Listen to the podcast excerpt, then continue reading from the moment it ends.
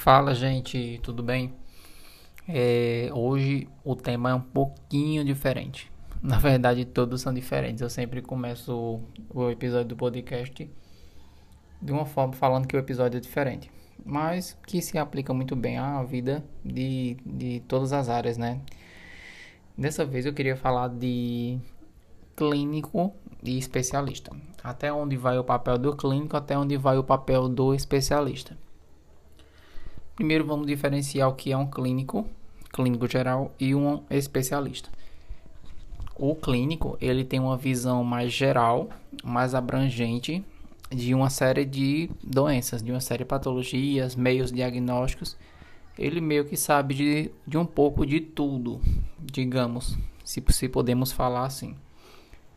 O especialista, ele tem uma visão mais focada, né? Então ele decidiu focar só naquela área, só, na, só né, por exemplo, em cardiologia, ou só em neurologia, ou só em dermatologia. Diferente do clínico, né? O clínico não significa que o clínico seja melhor ou pior do que o especialista, mas um complementa o outro. A gente chama isso de ação é, multidisciplinar, quando ambos trabalham juntos. Mas separando um pouco as coisas, o clínico geral ele vai ser muito importante é, numa triagem. Como assim, como assim, Anderson, uma triagem? Quando chega um animalzinho na clínica, é, ele chega com uma série de sinais clínicos que podem ser confusos, podem causar uma, uma, uma confusão terrível na cabeça do clínico.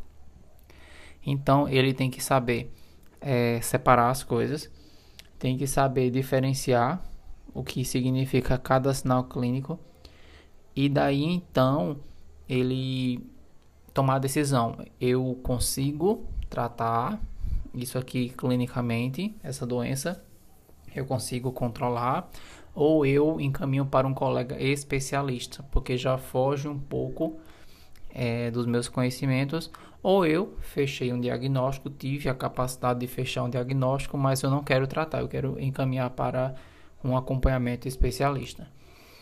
Então, assim, o clínico, é, na minha visão, ele deve sempre trabalhar junto com os especialistas.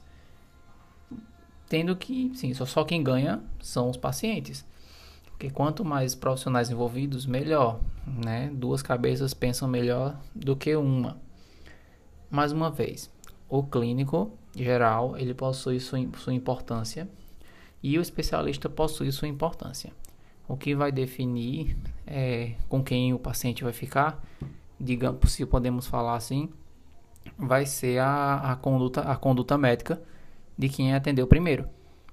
Porque muitas vezes o animalzinho ele chega na clínica, é, passa pela consulta com o veterinário ou a veterinária, mas o tutor, na maioria, da, é, na maioria das vezes, não, é, reformulando, muitas das vezes ele não tem condição financeira de arcar com um tratamento, um acompanhamento especializado. Então o clínico meio que fica com a bola de tratar aquele animal. Por isso que eu falei no início do episódio que o clínico ele tem que saber um pouco de tudo, pelo menos o básico.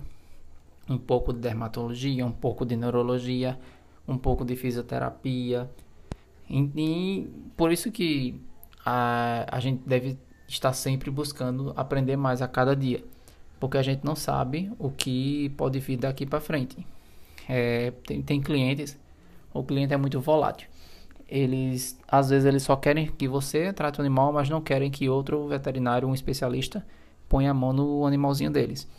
Então, o clínico meio que fica com a, com a bomba, digamos assim.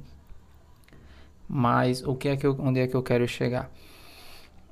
Todos possuem sua importância o especialista vai focar naquela patologia, vai ter uma visão mais, mais específica, vai ser mais certeiro, porque ele está focado naquele sistema.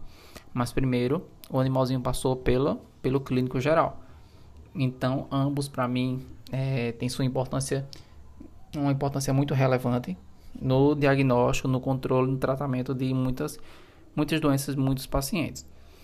Então, quando você receber algum animalzinho, é, nunca esqueça do especialista. Ele só tem a acrescentar na sua rotina, no ajudar o seu trabalho, né? no diagnóstico de doenças que na maioria das vezes são muito complicadas, que os animais não falam. A gente sabe disso. Salvo os papagaios, mas eles falam por, por repetição, por aprendizado, nada que ajude no, no diagnóstico. Mas falando de cães e gatos, nós atendemos pacientes que não falam. Eles demonstram, eles é, são muito misteriosos. Quando apresentam alguma doença, eles já é, algum algum sinal clínico, a doença já pode estar muito avançada. Então trabalhem sempre em conjunto, clínico e especialista. Isso só tem a contribuir com a, com a sua rotina, com o seu trabalho, com o seu crescimento pessoal e seu crescimento profissional. Então foi isso. Até o próximo episódio, pessoal.